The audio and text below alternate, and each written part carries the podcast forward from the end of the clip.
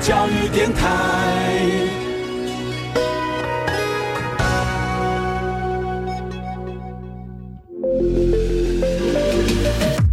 创业新鲜人给你产业新动能，杜伟与他的创业朋友们与你一起 Go Fly Win，欢迎收听大创业家。FM 一零一点七兆赫教育之声教育广播电台，欢迎收听今天的现场节目。您好，我是杜伟。今天节目当中跟您谈邀请到了这位的对象呢，他很有意思哦。呃，虽然从事是传统行业，那么但是呢，他从来不以传统行业的这个呃工作者呢来回画地自限，甚至呢，呃，他也告诉我们说呢，呃，虽然他从事传统行业，但是呢，他并没有传统的这个呃思维跟传统的年纪。哈哈哈哈哈哈今天呢，真的是好，很高兴的邀请到了这个可以称之为是台湾之光哦，就是台湾金属创意馆的总经理郭志华，郭总经理郭大哥来节目跟大家一起来开开聊天啊。嗨，那个郭总你好，哎，各位听众大家好，我是郭志华。是，哎，就像我刚才在在节目开始前跟我们郭大哥聊一聊一样的说哈，郭大哥可以看得出来是说，他虽然是源自一个传统的产业，是好，我们晓得。金属钣金，就大家想的就是高炸高炸，台湾那个差不多是五零年代、六零年代，好带着台湾经济起飞大炼钢厂那个时代的产品啊。是是。但是到现在，你别给我笑脸了，Makey Makey 对这东西花点心思关心的话，不可怜的代际了哈。但是呢，我们郭大哥呢，却能够把一个冷冰冰、硬邦邦的产业呢，好一转眼变成了一个。超热超哈！现在年轻人呢，很多人是趋之若鹜的一个呃创文创产业哈，这是什么样的一个观念改变呢？好，来我们先请教郭大，跟我们来聊一下，谈一下说好了哈。从传统的一个我们的制钢金属好，到现在变成一个台湾金属创意馆，这个中间是什么事情发生，让你产生一个这样的创意出来？因为我是这个技职体系毕业的，嗯那我是台南高工的钣金科毕业的，嗯哼，那。现在很多的这个学弟妹啊，他们有时候要就业的时候，就要来我的工厂参观。嗯哼，那来参观的时候呢，慢慢他发现说，哎，原来铁工厂的氛围，嗯，又吵，嗯，又热，嗯，然后呢，好感觉好像比较没有远景。是啊，大家都卖气啊。第二，大大家都觉得没有远景。嗯，所以呢，学弟们就觉得说，这个好像这个行业没有什么生机。嗯哼，然后让我感觉到做一个学长哦，是不是我这个行业真的是这样子吗？嗯，所以我就想说，是不是我来。转做一个微向的一个转型，一开始是说是不是把公司整个把它整理的干净，然后呢环境明亮，嗯哼，然后让大家来之后呢会比较好的一个氛围，嗯哼，那慢慢慢慢就思考这个这个方向去做这个事情，OK，所以换句话说，你是因为好猜不到狼，对，好你看到狼来的眼神跟狼的 笑脸有某啊，是是，好，所以决定说这到底是问题在什么地方，对，开始萌生这样的想法，是，但很多人都想着说。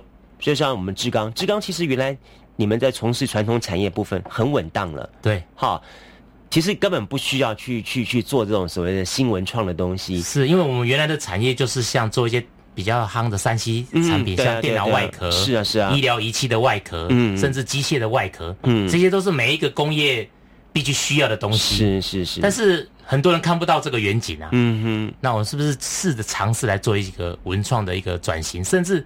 现在的教育方向，嗯，好像寄职的这个钣金，好像也招不到学生。嗯嗯嗯嗯。那我们又要传承这样的一个理念，哈，我觉得这是一个重任呐，所以我想说把它做一个转型，尝试看看。可是有人这么想法，认为说文创，文创者乃小物也。谁名家？下面名家，应该是我。我甚至也相信，说到目前为止，我们金属文馆这些小文创东西，也可能不可能，它占我们志刚当中的不过一个小小的营业额。对，甚至于达不到，搞不好到一或二个百分比都达不到。是好，那为什么你要花这么多的心思去搞这事情呢？因为我觉得这个东西呢，其实看起来好像。像主持人讲的，嗯，它的产值好像不大，是是，但是它的后坐力跟爆发力是无穷的，嗯哼。那我我我们举例好了，嗯，以前我们讲制钢金属，嗯，或者是台湾金属创意馆，嗯，没有人知道，嗯，大家不不知道这个公司，嗯，但是现在呢，你只要提到台湾金属创意馆，可能大家可能。都了解了。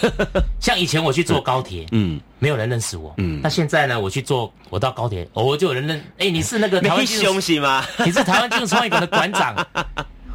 现在几乎每次去高铁，我就跟人家说，你等一下一定有人认出我，哦，就真的这样这样。那你无形中的渲染之后呢，发现我觉得这个东西，嗯。有那个方向性可以来做，嗯嗯嗯，而且文创的东西不是像主持人讲的是，好像利润还是这个嗯营业额不高，他给我们的这个作用，那现在来的人，我们统计到现在超过两万人了。哦。那一个人呢，我们现在收的门票是一百块，嗯，各位主持人可以想说，想像这样的一个他的后他的无无形中，嗯，但在早期我没有做这样的文创跟观光工厂的时候，嗯，其实一年来我公司的人，嗯，其实。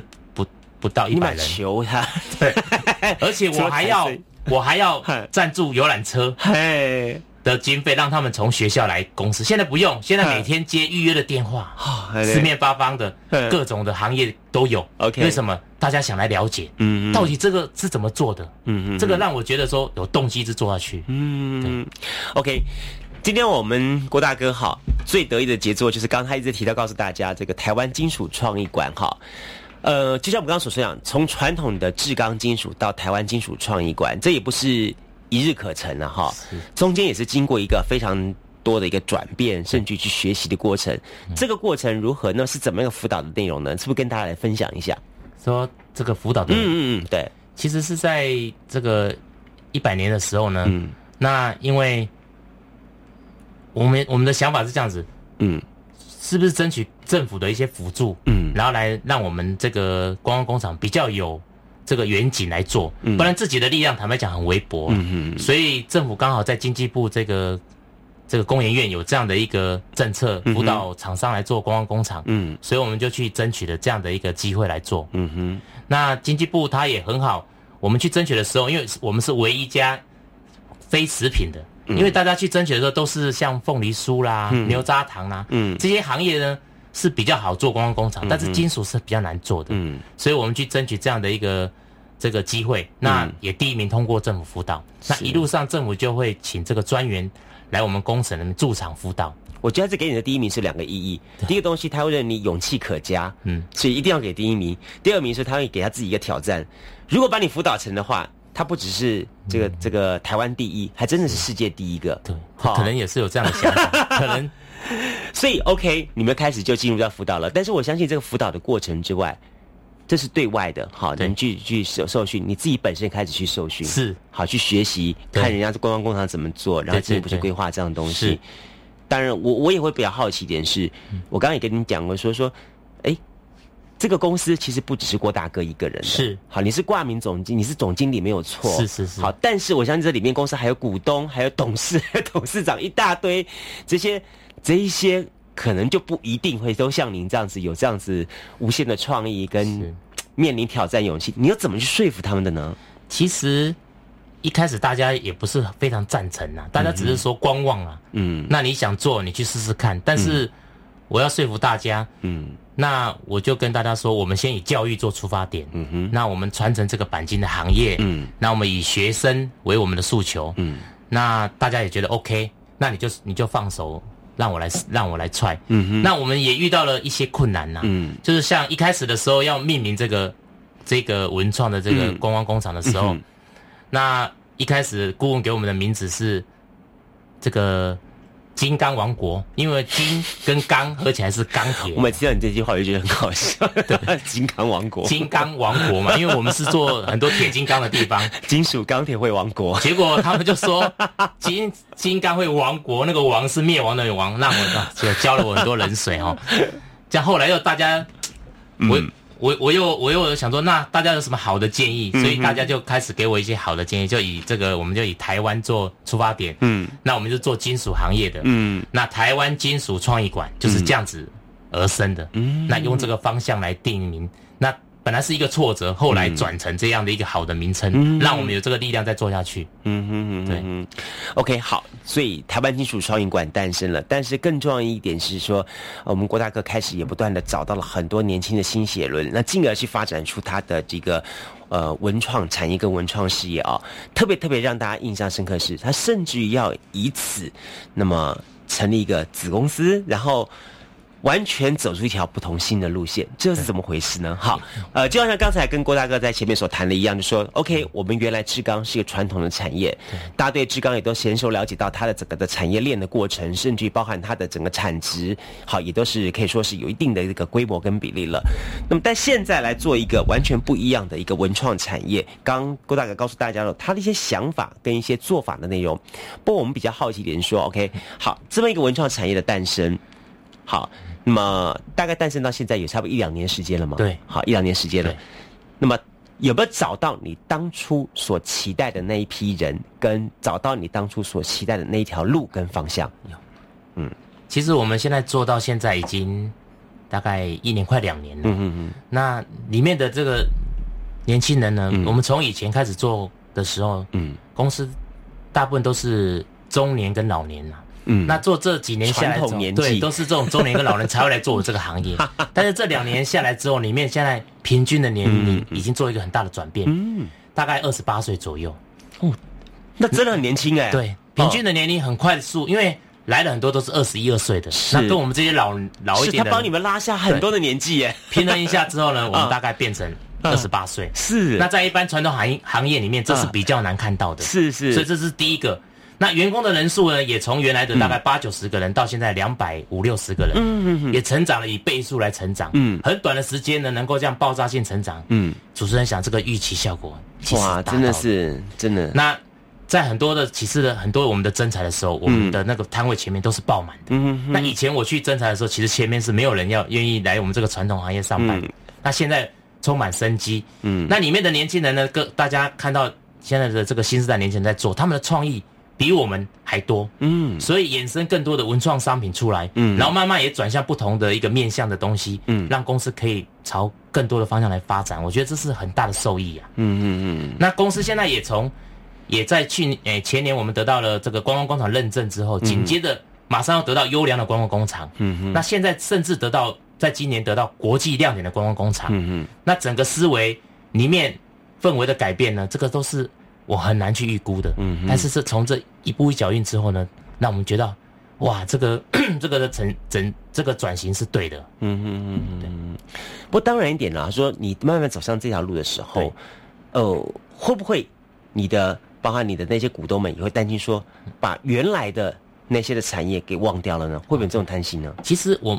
原来的，其实原来我们的行业呢，其实我们还持续在做，嗯嗯，但是文创的产业我们是隔离出来、切割出来，嗯嗯来做这样的事情，嗯嗯，两个是不同的。那我们的品牌就是台湾金融创意馆，嗯，但是我们的传统的这个代工制钢。金属，所以我们把它做一个做一个分水岭的来做切割，嗯嗯。那台湾金融创意馆的这个经营呢，是交给我们的台湾创意金属股份有限公司，嗯嗯。那今年准备要。登上创柜板，嗯，由这个公司来全力来经营这个工。啊，志钢金属呢，它还是固守我们的本业，嗯嗯，延续这样的发展。那台湾创业馆接到的工作呢，委托志钢金属来生产，嗯嗯嗯，这变成一个很好的分工的模式，是来经营。所以它其实是一到两一一体的两面，你也有了品牌，你也有了工厂，嗯，那用这样观光工厂的新思维的模式来经营，我觉得这样是非常好的。嗯，这样一个模式可以让。大家创造一个就是说产学合作了，对，一个很好的产学合作，这是很好的。因为现在学生，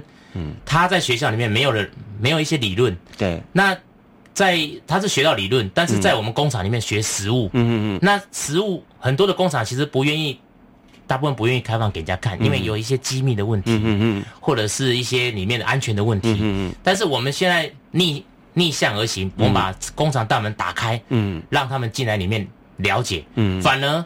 增加了我们很多的这个商机，对。对，而且重要的是可以找得到好的新血轮进来，对，好，因为就你刚刚一直强调说，其实，在在一段时间说，大家会认为钣金工、钣金工，哈，你该不可以做钣金工哦？听起来好像那个那个瓦拉比不太够 感觉哈。但是如果现在跟你讲说说，我要被告好这个金属台湾金属创意馆去去这个地方去从事工作，哇，那个家属的感觉会完全完全不一样的。对，像钣金工在嗯。现在钣金工其实已经很难再招到，嗯，在学校已经科系已经很少了，嗯嗯，全台湾只剩下五所学校有钣金工，嗯嗯，那在高雄这边根本甚至连一所都没有，嗯，那在台南还有一一所叫台南高工，嗯，那我们要传承这样的这样的一个行业，这个钣金工并是并不是不好啊，嗯，它也是很有远景的。任何的行业其实都需要这个金属，这个钣金来做它的外壳。嗯，那为什么大家忽略了这一块，而一窝蜂的去做一些很很不一样的工作，比较啊大家觉得比较时尚的工作，啊，反而把这个传统的工作忽略掉了。嗯嗯，但是由我们来角度让大家重新来进到这个工厂里面，发现，嗯，这个钣金原来。它也是这么每个大家都需要的工作，而且也是很有前景的。没错，所以透过我们这样的文创转型，嗯，把大家的意念意识，嗯，拉起来，那也把这技值呢，重新让大家发光。这是我现在在做的一个比较。你真的替我们教育部做了不少事情，没有？真的。再来谈一下，说好了哈，你刚刚讲听到你讲了很多这个我们金属创意的产业的东西，这样子。那不过有一点我比较好奇，说，呃，你刚刚也跟大家分享了。做了文创产品这一块，对，在文创产品这一块，跟大家是不是也借进借有今天机会跟大家来说说明一下，说你们的创意思维怎么做？那么，嗯，怎么发展出来？大概什么类型的这这些的这个文创商品？其实我们的文创商品哦，嗯，因为我们都是做工业的产品，嗯，那很多的民众来到公司来看的时候，其实他看不懂我们在做什么，嗯嗯嗯，所以大家在开始思考一些像。一些带有乡村味的一些音乐盒，嗯嗯嗯，然后呢，这些音乐铃呢，可以让大家民众来可以 DIY，嗯，那透过这样的一个 DIY 的程序去了解金属，嗯哼，那我们也发展了一些哦，像台湾熊赞的笔筒，嗯。嗯，它也是三片组合起来的一个一个笔筒，那也是我们明年热门的商品，嗯，那我们更根据现在比较大家比较看的这个变形金刚，嗯，变形金刚大家天天有去看这个电影，对，那我们以这个金刚。因为他好像是我们一个守护神的感觉。嗯嗯嗯。那我的家乡是安平，台南的安平。嗯嗯。那安平有这个剑师。嗯嗯。那剑师呢，我们就把剑师跟金刚合而为一。嗯嗯。然后我们把它开创了剑师金刚。嗯。这样的一个文创商品。嗯。那每年在这个七月份的时候会办一个剑师金刚的研习营。嗯。由这个我们公司的工程师带领的来报名的人呢，徒手呢来做出一只。这个三十公分高的金刚，嗯，啊，这样一天的课程，让你彻彻底底来了解钣金工业在做什么，嗯嗯，哦，像这样的一些文创商品，而且这个变形金刚呢，它也得到了发世界发明展的金牌，嗯哼，那也得到我们台湾的很很多的这样的奖项，嗯，那像这样的文创商品呢，变成说这个东西好像变成我们公司的另外一个一个一个产品出来，那你你在想传统产业怎么去做产品，根本没有办法，嗯，现在有这个文创的力量之后。我们开始有自己的独立的产品出来了，嗯嗯，一加二加三，哇，无限在延伸，嗯哼，对呀，嗯哼哼，我我我听你在介绍这些东西的时候，我感觉你的脸是发光的，没有没有，就觉得你会觉得非常非常的乐于哈，甚至去分享这些这些创意的东西哈。对，谈谈您自己本身好了，你本身是从事传统产业的人，好，你怎么样去培养出你的无限创意的？像像我自己哈，我是平常我是比较喜欢像以前是是搞小聪明的人呐。我在学校的时候就是，如果正规的路的时候，我就想走一点捷径的。像以前在学校是像属于这样这样的，就是人家说要这样直直走，我就想说是不是这样会比较快？嗯嗯。那这一样思维在我里面就有一种这样的学艺在，嗯所以常常就会看到人家在做什么时候，哎，这个怎么弄会比较好？这常常会出一些小意见呐。嗯哼。那现在带的这些年轻人在做的时候呢，我们的创意更要带领他们来做，否则他们的年轻人虽然很很好的创意，但没有好的指引，对。他的东西是做不出来的。那我自己呢，又是金属行业这个这个方向做了大概二十年了嘛，嗯嗯那有这个金属的这个工艺，嗯，那我结合这些我自己的一些小创意，然后再再带这些年轻人之后呢，变成搞出一个我觉得很好的一个团队的一个思维来做事情。团体的力量比较大，嗯，不是我自己一个人有什么样的想法就可以这样做。反正大家的想法，我把它融合为一呢，然后呢，做出一些很奇怪的东西。像我现在在公司里面，那天做了一个，哎，金属，我想做一个动物园，啊哈，但是我又不想养动物，啊哈，所以我就用这个金属的废弃物打造了一个金属的动物园，放在我们的花园里面。嗯，还游客来，大家就很开心，说哇，你们的观念很好哎，还可以教我的小朋友呢 怎么去这个。资源回收，原来这些废弃的东西还可以做很可爱的水牛，嗯，很可爱的这个老虎，嗯，那还有我们现在要做那个演员，嗯，要看熊猫不用去台北看，到我们观光工厂就可以看到我们的这个熊猫了，对不对？我们所以里面打造的各式各样，但是它不是真的动物，嗯，但是它是用金属嗯，废弃的，像熊猫是用废弃的这个这个锅，这个大的这个顶，嗯，顶哈做他的脸，嗯，然后废弃的汽油桶做他的身体，嗯哼，然后呢，像那个这个脸，古时候的这个我们洗澡的脸盆，嗯，来做我们老虎的这个脸，它一样也是用废油桶来做这个老虎的身体，那用那个废弃水管呢来接它的尾巴，所以大家来之后哇，觉得这个动物园里面有很多可以让小朋友学到的东西，也有也。也这个富有教育啊，这个教育的意义在里面。嗯嗯嗯嗯。所以其实创意是随时随地，而不是真的说。我一想就可以做好事嗯嗯，我们是一点点的小东西累积起来的。嗯嗯嗯嗯。所以其实啊，这个团队应该啊，那么在我们郭大哥带领之下，大家都非常过日子，非常非常快乐，因为他会带他们不断的去创意发想啊，然后甚至进一步去实现整个这样内容哈。好，那么今天节目呢，我们特别邀请到的是我们台湾金属创意馆的总经理郭志华，郭总经理郭大哥来跟大家来呃聊聊天好，来跟大家谈到了他的台湾金属创意馆啊。上个节目当中，我们再继续来聊一下说。好，那么我我也很好奇，我们回过头来，我们来看说，嗯，您自己本身，好，自己本身是这个产业当中的负责人，那你也是强调说说啊，怎么去跟那产学关系来做这结合合作的部分，这样子哈。那今天你成立一个这样子一个嗯台湾基础创意馆，它算是一个打很棒的打响到一个很对外的一个知名度跟知名度出来，那。回过头来，我们来看说，在我们的这个学学校的教育体系当中，你会希望说，嗯，透过我们这样的东西，去塑造一个我们传统产业当中一个怎么样的新的路线？就说，也许我们的教育，或者说，也许在我们的学校的训练的过程，是不是要做某种程度的转变了？尤其是你们自己本身站在业界第一线的线上的人，你怎么来看待这个问题？休息一下，我们马上回节目现场。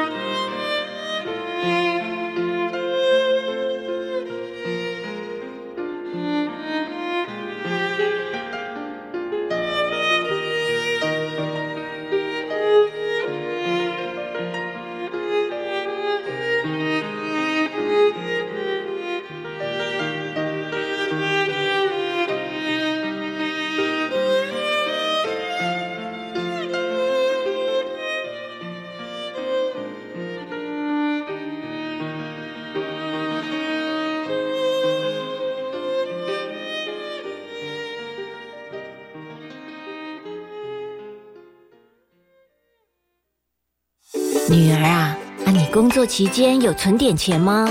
妈，放心啦，除了雇主每月提缴的退休金，我也参加个人自愿提缴退休金哦。且自提的退休金不计入薪资所得课税，每年还可以分配投资运用收益。领取时啊，还可以享有至少银行两年定存利率的保证收益哦。哦，劳工自提好处真多。以上广告由劳动部劳工保险局提供。解决纠纷难道只能打官司？不用那么麻烦，向您传授三字诀 ADR，诉讼外纷争解决机制。像是邻居纷争、消费争议、劳资问题，或甚至医疗纠纷，都可以利用 ADR 来解决。程序简单有效率，并且不用花大钱，方便、快速又和谐。遇到纠纷选择 ADR，不必打官司，让你省时又省钱。以上广告由司法院提供。亲爱的民众，即日起，行政院主计总处将办理家庭收支调查，派员到府上进行访问。访问项目包括家庭收入、支出、设备及住宅概况。调查结果仅作为整体统计分析，提供政府制定相关社会福利政策参考。您的个别资料我们会妥善保密，绝不外泄。谢谢您的配合。以上为行政院主计总处广告。你怎样不？昨天附近有火灾呢。灾呀！听说好在助警器有响，灾情才没有扩大。助警器还是响哈？就是安装在家里的住宅用火灾警报器，当有火灾发生时，能及早侦测到并发出警报，提醒快快逃生。所以讲吼，安装助警器是真重要的哦。哦，原来是安尼哦，那我要赶快回家去安装住宅用火灾警报器。以上广告由内政部消防署提供。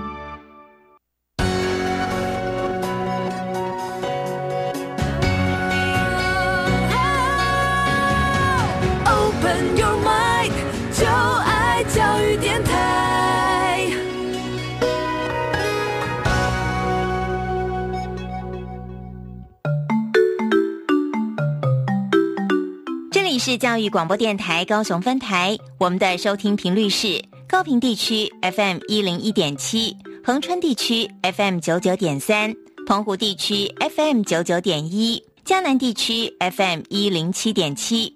欢迎您收听教育电台所制播的优质节目。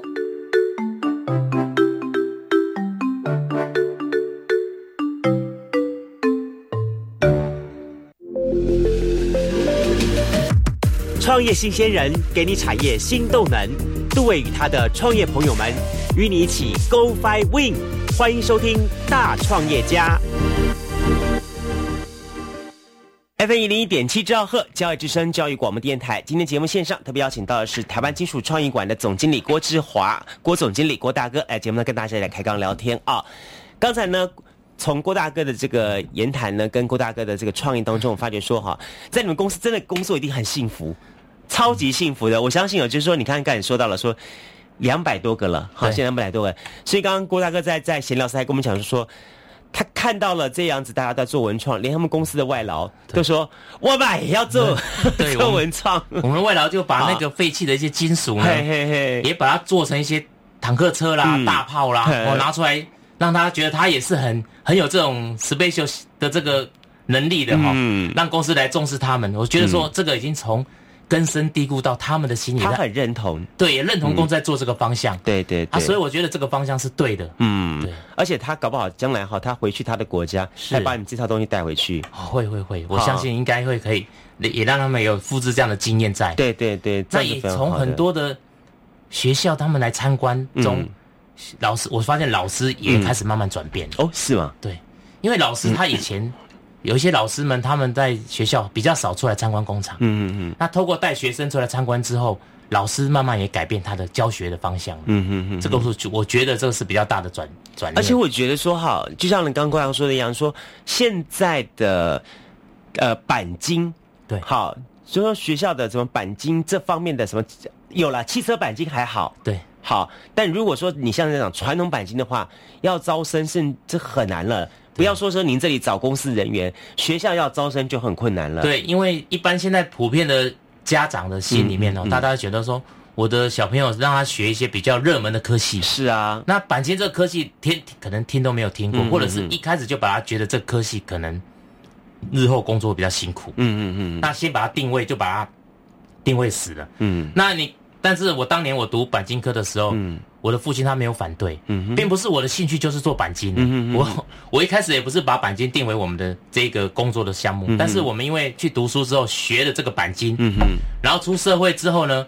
我们就做这个钣金这个行业，我们发现原来我们的竞争者没有那么多，嗯，因为读的人不多，嗯，那用个方向来想，反而竞争没那么多了，嗯，那大家一窝蜂去读很多的科技，那边变成竞争很大，嗯嗯那我来读做这个事情的时候，变成竞争力不大，我来做的时候，反而会有一片的这个天空来做蓝海了哈，对，变成是，所以其实我们的思维去想这个东西，嗯，它并不是。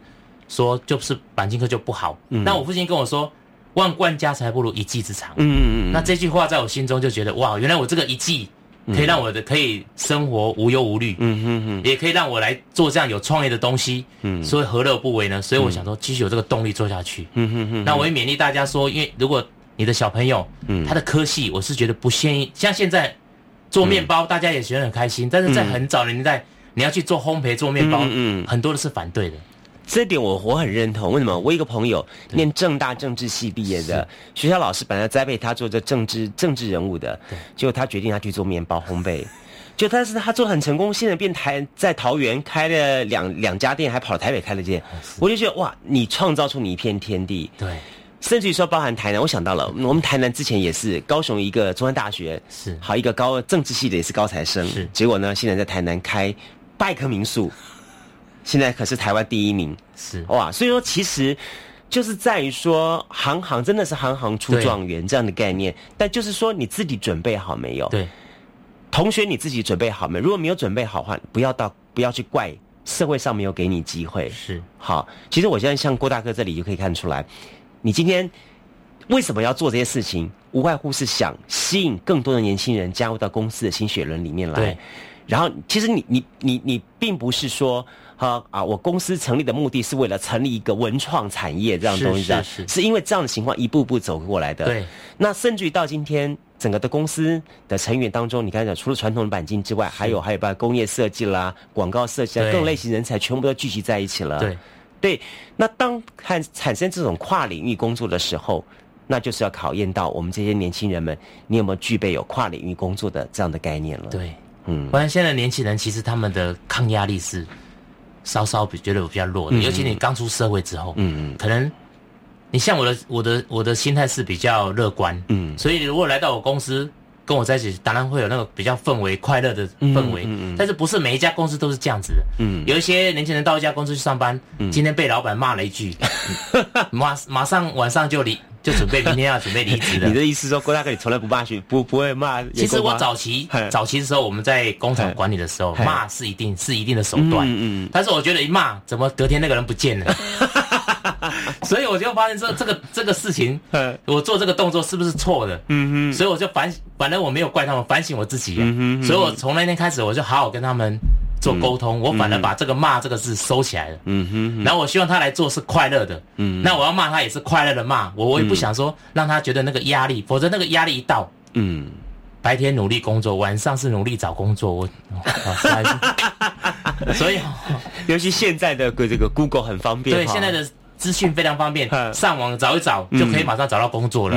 所以，我们现在是怎么营造我们的工作氛围？嗯，来让这些新时代的人可以到工厂里面来上班，这是我们这个传统行业必须要做的一些事情。你怎么改造自己？嗯，你像我们在上个月导入说，嗯，这个视障按摩，嗯嗯，好，我们有请这个按摩来到工厂里面。那你三等一下，等一下，你对员工这么好，还请按摩师进进到工厂哦？是因为我们。我们三点到五点的时候是主管啊，你主管可以去登记按摩，那每个人是十五分钟，是哦，对，那五点到七点半呢是一般的同仁，你可以，如果你觉得工作腰酸背痛的时候，你可以到这个生产线，到这个按摩室，让这个专业的乙级按摩师来帮你做一个按摩。那我觉得这个其实只是休息片刻，但是他可能充完电之后又有精神继续工作。嗯，那我觉得这是很一个可以提倡的福利。那我自己去按完之后。本来头昏脑胀的，按一按之后，哇！我又 可以又有又有动力可以加班了。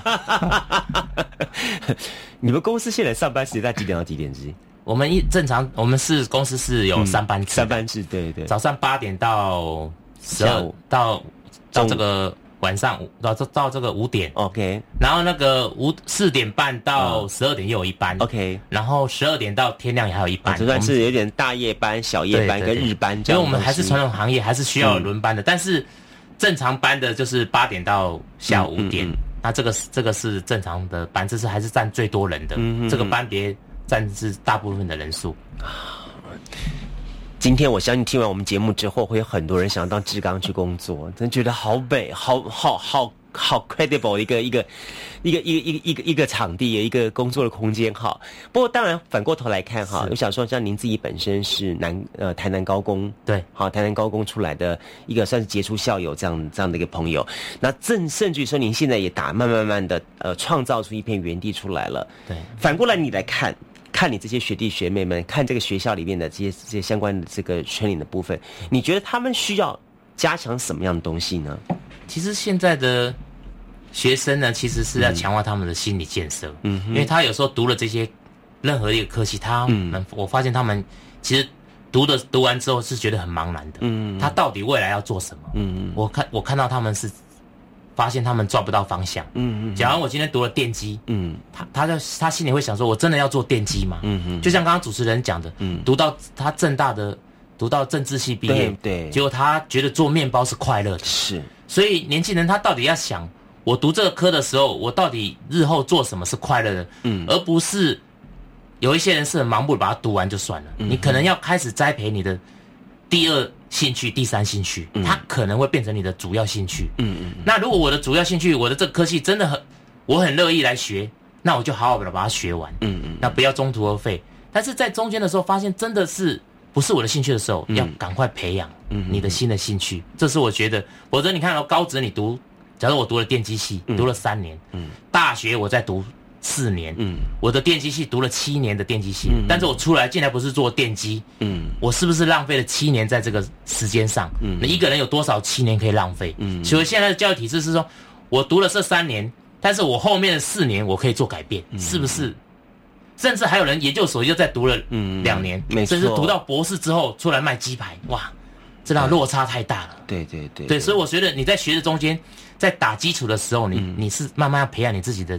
兴趣，嗯嗯嗯，当然我的科系现在短时间不能换，但是我后面可以做，嗯，转变，而不是到了到终点之后才来回头，嗯嗯，那那个时候我觉得浪费太多的时间，而且我觉得现在应该是大学毕业以后，嗯，就要先尝试去就业，嗯嗯，而不是一窝蜂一直在读书，嗯嗯嗯，你先去尝试看看，像我自己，哎，台南高工毕业之后，工作三个月之后，那我去读了这个。台北工专，嗯，读完以后呢，我就就业了。嗯，那就业完之后，我到三十八岁才读研究所。嗯嗯，然后我读的研究所是管理的研究所，而不是这个我的本科系，因为我面对的是管理人群，所以我需要管理的技能，所以我就去读了这个管理的研究所，所以我就读了成功大学的管理研究所。毕业完之后呢？加强了我这个管理的能力。嗯，那现在呢，我又代言了这个文创的这个团队，所以我又去读了这个文创的博士班。哦，文创设计的博士班，所以不不断的改变我的薪资，充实我的薪资，回到学校充电。但是充的这个电，嗯，是对你有帮助的。嗯，我觉得这比较重要，而不是盲目的一次到位。那这到时候你回头来就就吃了很浪费了很多的光阴呐。没错，对。今天呢，从我们郭志华郭大哥谈话当中，你发觉说哈。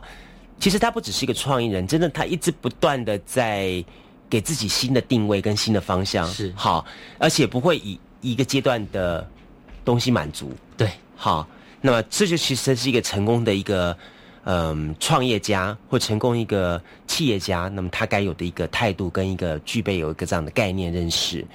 最后我来问您好了哈，你看一下说，呃。我们的台湾金属创意馆现在真的是非常非常成功，而且是成功的做了这么多的事情。好，那我们反观台湾这些年在推广台湾的，你要讲说你们的定位叫观光工厂，对对，它是一个观光工厂，怎么样子？好，您您怎么来看待用您您的观光工厂来达到协助在地地地地方的观光行销的目的呢？你怎么来做到这一点？其实我们在台南哦，台南大家知道，台南就是小吃，嗯，古迹，嗯，大概你就是你想到就是这些东西了，嗯。但是我们是不是可以打造台南变成一个这个小吃古迹观光工厂？嗯，那台南现在观光工厂，我听说已经二十家了，嗯。那这个力量群聚起来，嗯，它是一个很大的。那来到台南，你就想到哦，我吃完古迹，我逛完古迹，吃完小吃，嗯，我到观光工厂里面。对，然后吸取一些薪资，看一下现在工厂的这个这个状况。嗯，然后呢，像我的观光工厂里面呢，我在明年呢我们又导入了一个光这个金属的这个展览馆。嗯，那展览馆的中间呢，就可以让很多在地的艺术家呢，他的作品可以在我们里面展览。嗯，那变成一个平台。嗯，然后这是我们在里面慢慢做的。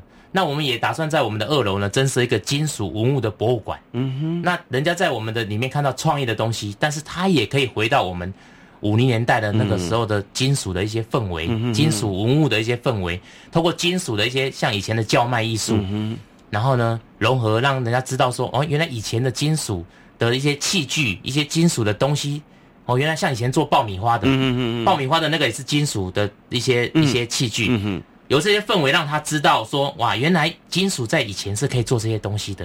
那现在我下面看到一些创意的一些表现，嗯，啊，慢慢慢慢结合这些东西，让来的人可以学到更多。嗯哼，那我们我们相信，只要我们把自己做好，嗯，那你慢慢慢慢慢慢慢慢慢来的人，他就会越来越越有这个一一报一一个人跟一个一个一个报一个，就越来越多人知道。嗯嗯，对。今天节目当中，我们看到了一个哈，真的是不断挑战自己的这个郭志华郭大哥哈，我觉得给我们很大很大的一个启示哈。更重要是说，也给在收音旁旁边年轻人哈，让你来想一想说，好，与其一天到晚去埋怨别人，不如回过头来去思考一下自己，是我有没有准备好让人家看见我？对，好，对。